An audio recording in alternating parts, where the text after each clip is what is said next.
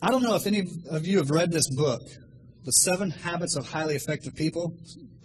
Um, Stephen Covey writes, uh, he, he's, he's just amazing. You know, pastor has read this, and he actually kind of turned me on to it. And it's a, well, it's a secular book. There's a lot of principles to be uh, drawn from this book, but I, I wanted to share a little something out of this tonight. As I've been reading it, it just opened my eyes. And um, I'm going to give you a little bit of history on how this all came about and how this lesson came up tonight. I have, uh, you know, most of you know I'm in the home remodeling business, and I've been doing that for some years now. And I'm looking to focus and get more streamlined in my efforts. And so, in doing that, I've, I've got a market segment that I'd like to gear towards. Can you take a little heat off of this? Thanks. And um, in doing that, I want to make sure that I'm making the right decision. So I've had to plan and prepare and forecast and meditate and soul search and all these things that go into making a decision that is, I mean, it's, it's a big decision, a career path. I think we all can agree. And especially as a male in a household, you know, when you make these types of decisions, you know they're not going to just affect yourself. So you go into these things with intention. And as I've been doing this, I'm realizing a lot of work goes into putting together a business plan. There's market analysis, cash flow analysis. Um, you want to go ahead and, and, find out who's been doing it around you, demographic studies, who's your target audience, and um, cash. When it comes to the cash flow, you've got to consider all of your income, and your outgo, and your accounts receivable, accounts payables, and uh, it just starts to get real hairy real fast. And an average business plan is about 40 to 50 pages. It could take an upwards of a year to complete to get it ready. And the purpose of a business plan, as I'm learning, is to help you to know whether or not this is going to be a successful business. So, and what you put together, all the information you're gathering, you're learning about whether or not you really like it. You're learning about whether or not there's really a demand, and you're learning about whether or not you're going to be able to fill that demand within your community with the resources that you have available to you, your personality type, and there's so many dynamics to this. About I'm about a quarter of a way through maybe my business plan, and I had this revelation as I'm as I'm pulling together data and I'm making sacrifices to get the things that I need to get to make this thing come together. It's like the Lord said to me, Huh, wouldn't it be cool if you spent this much time figuring out my plan for you? oh, yeah, yeah. So, uh, reality check, you know, you kind of get stuck on, on hold. And coworker of mine and I were talking over dinner, and uh, one of the questions that was asked was, you know, how do you how do you perform life? How do you do all that needs to be done in a in a 24 hour time period, accomplish all of that well, yet still maintain relationships, you know, still have time to have fun, do the things that you want to do, take care of yourself, your health, your, you know, and then minister to people, take time out to smell the roses, maybe stop and talk to that person you wouldn't ordinarily talk to and witness the love of Christ and how do you cram all that into our busy life today?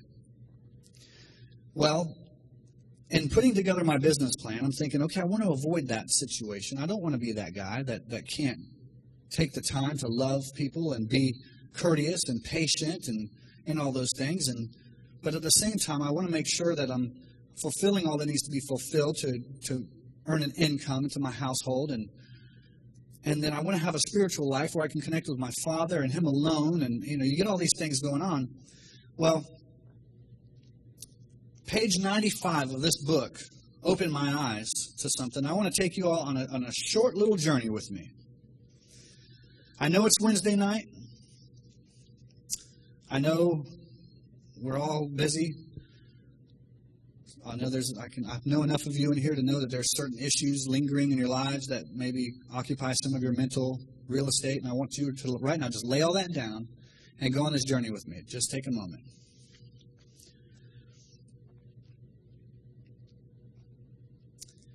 In your mind's eye, see yourself going to the funeral of a loved one. Picture yourself driving to the funeral, either the parlor or the chapel, parking the car and getting out. As you walk inside the building, you notice the flowers and the soft organ music. You see the faces of friends and family as you pass along the way. You feel the shared sorrow of losing the joy of having known that radiates from the hearts of the people that are there. As you walk down to the front of the room, you look inside the casket, you suddenly come face to face with yourself. This is your funeral three years from today. All these people have come to honor you, to express feelings of love and appreciation for your life. As you take a seat and wait for the services to begin, you look at the program in your hand and you notice that there are to be four speakers. The first is from your family, immediate and also extended children, brothers, sisters, nephews, nieces, aunts, uncles, cousins, and grandparents who have come from all over the country to attend. The second speaker is one of your friends, someone who can give a sense of what you were as a person. The third speaker is from your work or your profession. And the fourth is from your church or some community organization that you've been involved in service. Now think deeply. What would you like each of these speakers to say about you and your life? What kind of husband, wife, father, or mother would you like their words to reflect? What kind of son or daughter or cousin? What kind of friend? What kind of working associate? What character would you like them to have seen in you? What contributions? What achievements would you want them to remember? Now, then you look carefully at the people around you and what, what differences would you like to have made in their lives? As we contemplate these things, you ask the question you know, who, who am I? Who have I been to those that are around me? Who have I been to those that I've had the opportunity to influence? I have two ways of looking at that for myself, and I know I'm not much different than most of you in that I, I have a BC life before Christ, and I have an after death life. And I know that my perspective shifted drastically after I gave my life to Christ. And just as I mentioned before, there are a lot of folks who, maybe in spite of um, all that's going on around us in this crazy world, you know, we look at the turmoil, the economic dysfunction, the social dysfunction, you know, the, the, the, the breakdown of the world as we know it. And even just recently, there was a an epidemic, or I don't know what you want to call it. But you remember when all those birds fell out of the sky, and all the fish washed up on Folly Beach off the coast of California? And I mean, it was just of biblical proportions. I know that there were a lot of folks who were stunned and startled and, and shoved into a place where they started to contemplate wow, you know, the Bible might be real. Maybe I should start to get things on track. Church is filled, and I know even in a small group that we have gather on a, on a pretty regular basis, a young man came in and, as a result of those phenomenons, said, you know, I, I it really got me thinking about the the fact that Jesus Christ is going to come, and you know, I, I, really don't want to be left behind, and I, I want to be an example for my children. And so he was scared into the presence of God. And after giving his life to Christ, it was almost like you sensed this holy sigh. But unfortunately, I think it was one of which I think Billy Graham can relate to, or maybe uh, is it Kirk Cameron? that does the way of the master and the ministry, where there's they'll go out and they'll minister and they'll use the word of God and, and the precepts that we all know and love and hold dear to our hearts to shed light on the sin in people's lives and maybe to give hope to the hopeless even. And so many cards are signed and so many lives are given to the Lord. Yet so few are followed up with or even followed through on. And I think for a lot of those folks, it was the end or a means to an end. And what I want to talk about tonight is you know, we are we die daily. Paul says that we're to we're to lay ourselves at, at, the cross daily. We're to give our lives over to the Lord on a daily basis and begin our faith all over again. Start over. He wants us to remain as little children, the Lord does. One of the precepts that I would like you to get a hold of, and Matt, you can put this on the screen, is that I would like us to begin with the end in mind. When we ponder the majesty of the kingdom and that there's a day, and for the joy set before us, that we will dwell with our Father in heaven for all eternity. There's that day lingering in our future, and that is a great day. The Lord says, occupy until He comes. And in that occupying, I want us to start that walk with the end in mind because there's going to come a great day, a great harvest that's going to come forth as a result of our lives as individuals. Each of you has a ministry that I couldn't do, that Bill couldn't do, that Terry couldn't do. We all have our own unique circle of influence that God has given to us and granted to us, and it's a gift, and we should take that with great responsibility and cherish that. But as we as we consider the life that we're going to live now as Christians, we need to look at the future, the day, and, and today is our future. We don't live for tomorrow. The Lord says we don't live from yesterday or for yesterday. We're to live now. We're not guaranteed tomorrow. But I want you to begin each day and each moment with the end in mind. We're going to receive crowns on behalf of the souls that were won through us. And I think that's cool. And I mean, I think that's just a, a, a license to be selfish. I mean, not that we, you know, I want to preach that you all go out and be selfish, but if it means accumulating crowns, go ahead, do it. The Lord has given us that, that as a prize that we have to look forward to. Um, there's a, you know, in, in the life that we live, there's going to be a legacy. I love the name of this church because I think what we're doing as Christians is we're leaving a legacy, and we should be leaving a good legacy. I think about a, a time when I was in, I was living in Miami, and my brother and I um, went to public school. We lived in a community called Royal Green. He was four years older than I was, and, and is. When he went through middle school, there was four years of middle school, and then there's four years of high school. Well, I'm in elementary school, as he's in middle school. And all the while that he's going through those four years of middle school, he's leaving a legacy. You know that's true. Well, his little brother came in after him. I tell you, mixed emotions. I, I could have been bipolar as a result of this experience in my life. And that is because the teachers were frightened by him. My brother was a uh, he was a go-getter. I think if, if ADD was diagnosed back then, he was probably ADD. But he had a, he had a, a personality. It was he was just he was wild and crazy and fun-loving and hard to get under control. But he was cool. I, my brother was cool and he was a ladies' man. And I tell you, when he left, there was a lot of sixth and seventh graders that had a big crush on him, and they couldn't wait for his little brother to come to the school. And so when I walked on the scene, it was like I walked into this shadow of his legacy. I didn't even have an opportunity to introduce myself as Noah. I was Chris's little brother. And that was great amongst my peers. But with the teachers and principals and authorities, not so much. So I had to earn I had to earn a, a place in their heart. But uh, I say that because our life is a lot like that. We're gonna. We put that picture of the. I think what we this this a lot of you who were at Encounter here recently, you, you recognize this. This is a ripple effect caused by what we choose to do in our lives. If you picture, whenever you see this image, and I hope this is burned into your psyche after tonight, you've got to think this is what we use to, to illustrate transgression when we talk through encounter. But if you can picture sin being a pebble that you drop into a body of water, the sin being that pebble causes transgression, or iniquity rather. That sin causes an iniquity that moves through the generations. And I'm not going to go through all the details on that, but each sin that you commit has an effect.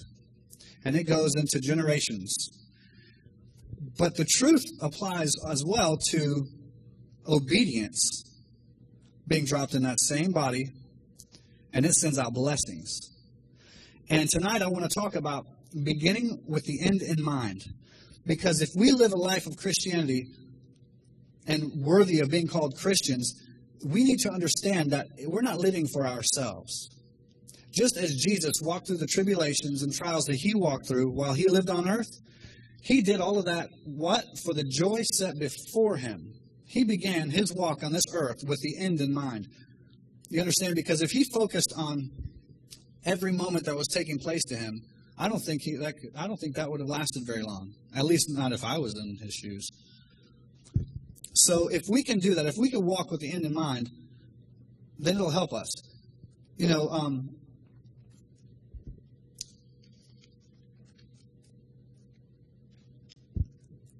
I talked about this business plan, and um, as I've as I've been as I got to that place where the Lord has showed me, you know, you need to start focusing more on what I have prepared for you than what you're trying to prepare for yourself.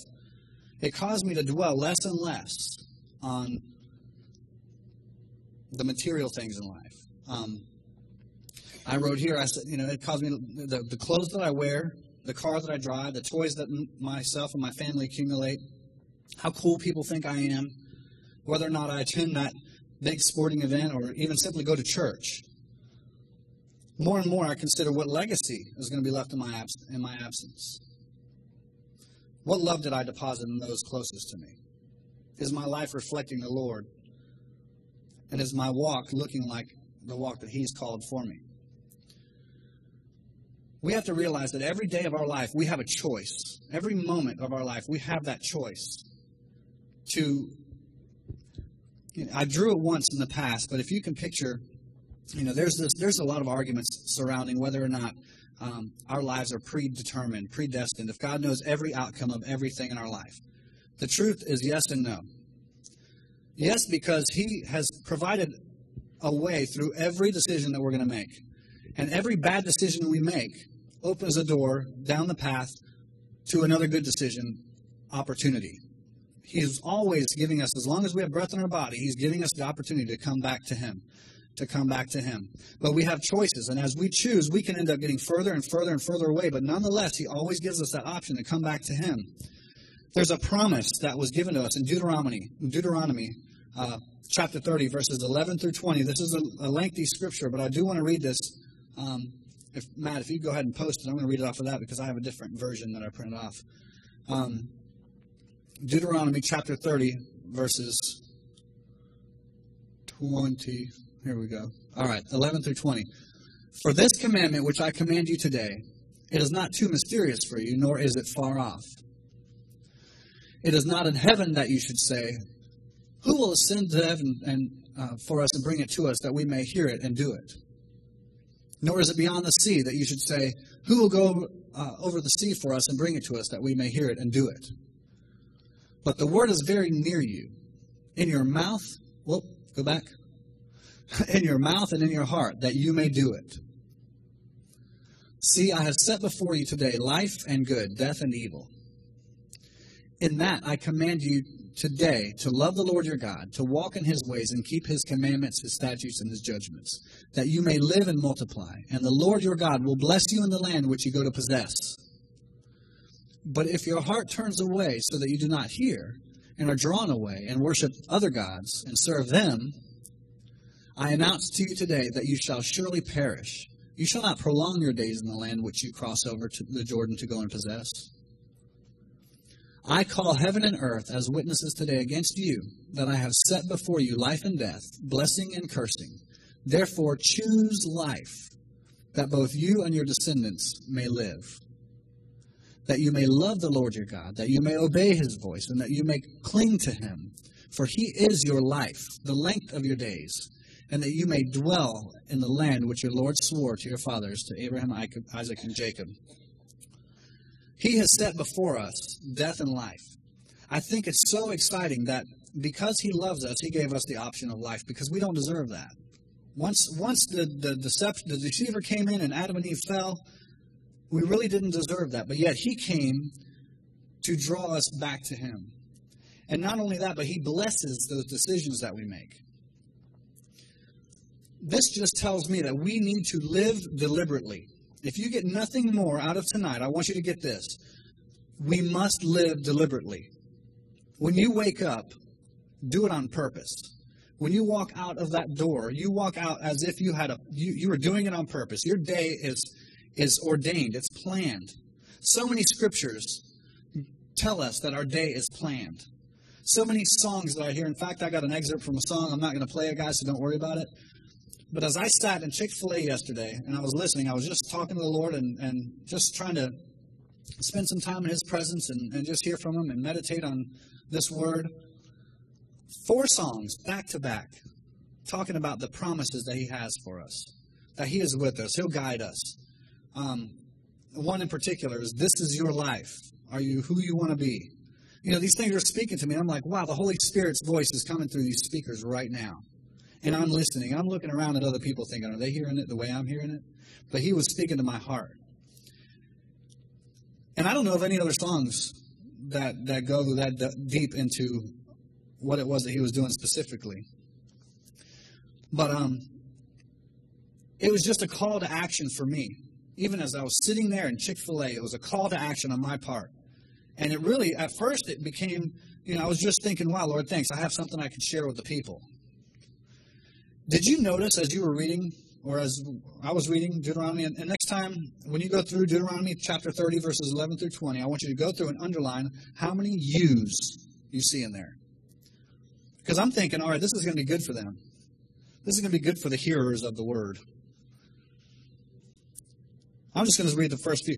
Now, what I'm commanding you today is not too difficult for you or beyond your reach. It's not up in heaven that you have to ask. He Because it is not beyond the sea that you have to ask. It is very near to you. It is in your mouth and in your heart, so that you may obey it. And I'm thinking, all right, God, I'm getting, I'm getting the picture. It's not about them. It's about me. And I'm just thankful that he's dealing with me in this. But it was a call to obedience for me. He's clearly spelled out his desires from my heart. And I just want to be up here tonight as an encouragement to you that he's called you to action as well. And I know I might have this um, evangelistic uh, disposition when it comes to speaking, and I might not get deep into the ashes of the red heifer or perhaps some of the deeper theological explanations of some of uh, the precepts in God's Word, but I do know this that we are called to live out a life worthy of being called disciples of Christ. And in order to do this, we have got to live deliberately. We have got to walk out the door each day with Him on our mind and in our heart to move into the promises that He has for us because this scripture that I just read to you is true. And this scripture is true. He says, The steps of the righteous are ordered. In fact, go ahead and throw that up there if you want.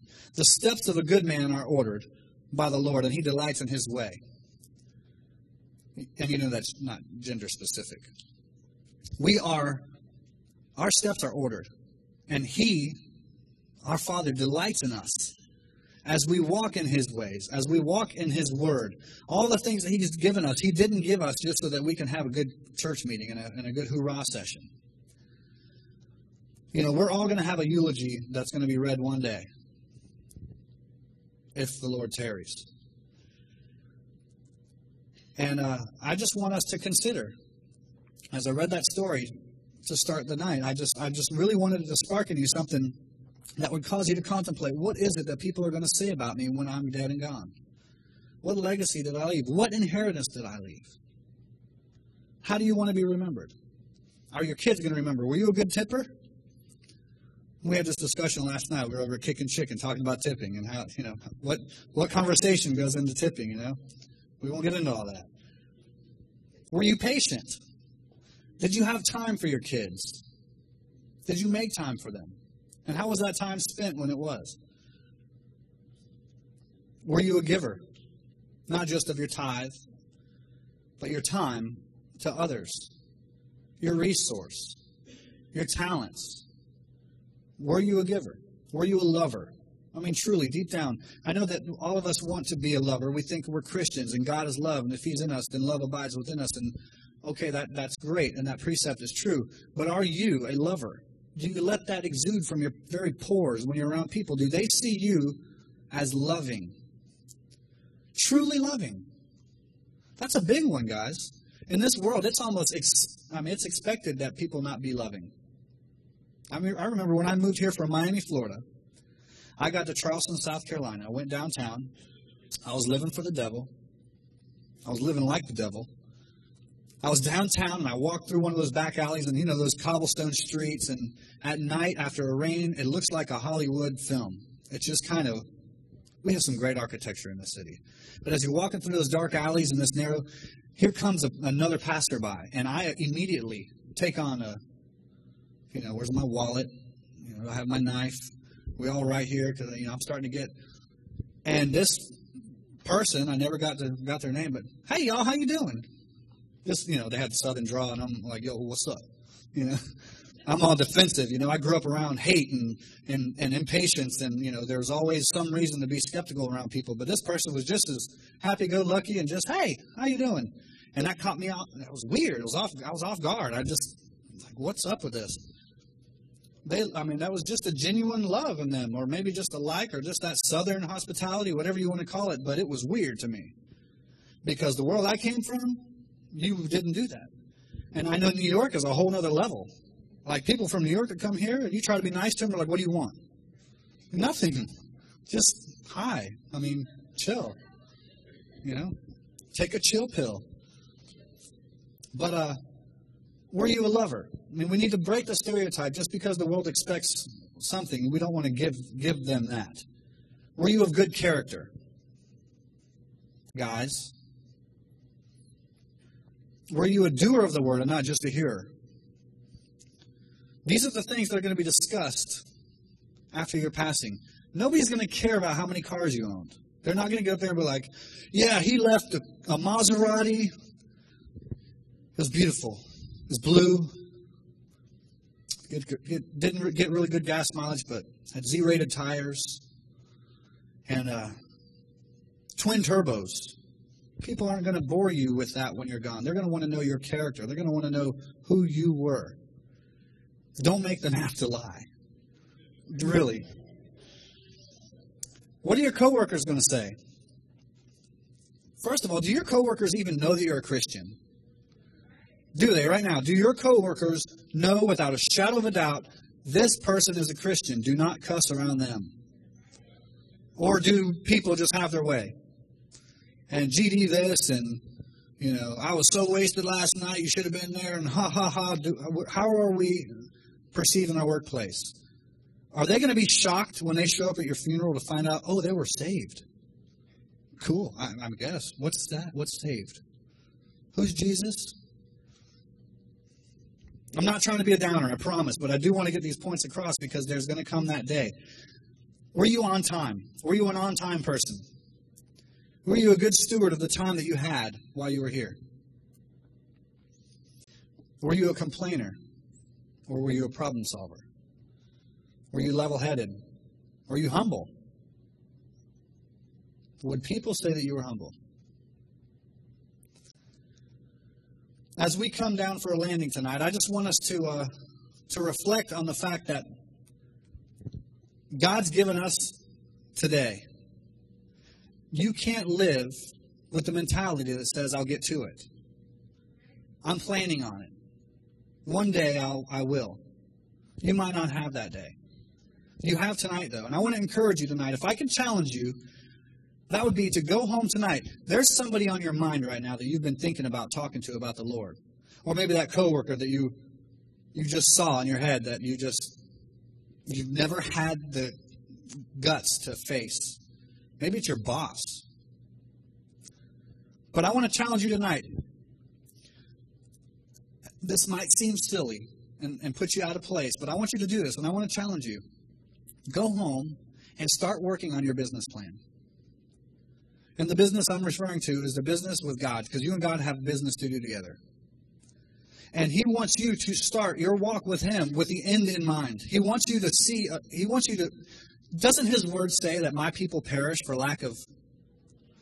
And doesn't He say that where there is no vision, my people I believe that if we get a better revelation of Him through getting in His Word and studying Him, He will give us knowledge about who we are and what our destiny is in Him. And He's going to give you a business plan. He has written it on your heart. Before you were born, He knew what that plan was for you. It's just up to us to get into connection with Him and a relationship with Him that we might gain the knowledge from Him of who it is that we are in Him and to walk that thing out and then break it back down to I mean dream big too, guys. I mean look big because I know Kelly had I'm gonna throw you under the bus just for a second, it won't hurt real bad. But she, she started off with a passion in her heart for women and children that are sold into slavery. It started off with children. And just because we have our two little girls, just the very thought of one of our little girls getting sold into some pedophile ring, oh, it's just ouch. And right now there's how many? 1 point or 2.5 million people? Or 21 million. The statistics I'm not too clear on. But nonetheless, 27 million people that are in human trafficking conditions right now, human slavery. 27 million people, as we sit here tonight talking, that are bound to human slavery. And, and it's huge 27 million. My wife had a, has a vision to see that abolished. And she thinks at first, who am I? I'm just little Kelly Pruitt here in Charleston, South Carolina.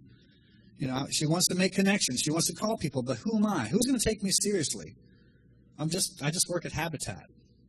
I don't make any money. I'm practically a volunteer. I just love people and that's all I've got. But she's quickly coming to the realization as she's pressing in and, and pursuing that big dream to realize that she can do something huge. And we're endeavoring together to believe that the Lord's going to cause things to work on our behalf and work in our favor and to allow us to make a huge dent. There was an image that was given to us at Ski Invasion one year. It was a few years ago. You guys probably remember this. But uh, there was a young person that was walking on the beach and grabbing a starfish and he'd launch it into the ocean. And there was, I mean, millions of starfish washed up on the beach. And he went over and he grabbed another one. And he launched that one off into the sea. And a couple other guys walked up seeing him do this, and they're like, What is this kid doing? He'd grab another one, he'd launch it. And they finally asked, What what's the deal? I mean, I've, we've been watching you, and we see you just going back and forth, grabbing a starfish, throwing in the water. What's what? What are you What are you trying to accomplish by this? He said, "I want to save him." They looked down the beach, and as far as you could see, it was covered it's like you you really think that you're going to save all of these starfish? You really think that? And he just kept picking them up, almost ignoring those kids, and he'd launch them. He was sweating. I mean, he'd been there for hours, He's just launching them. And they asked him again, "Hey, did you listen to us? Are you trying to save all these starfish?" He said, "No." I'm going to save this one. And little by little, he was just doing it. Now, I don't know if that kid ever saved all those starfish, but I do know that he saved that one. It was a big undertaking. It was huge, but he had to see that there was a purpose in that, lest it seemed futile for him to even try for that one. And I want to encourage you guys tonight as you go home, and I do really want you to take this seriously. Ask the Lord to give you a plan, a blueprint for your life that's going to glorify Him. Kingdom business. What has He called you to do? What impact has He called you to make in this earth? Because we're only here for a season. Our lives are like a vapor, it comes and it goes. And there's going to be a eulogy read about you one day, and there could be amazing testimony shared that day at your funeral. There's going to be many, many, many seeds that you have sown in your life that for decades past you're not you're not going to be here to see them. You're going to go through life just being obedient before the Lord. You're going to pass, and for decades there's going to be impact. People like the youth today. I'm not going to see the fruit of all the labor, but that's not my that's not my job. I'm a sower. I'm a sower.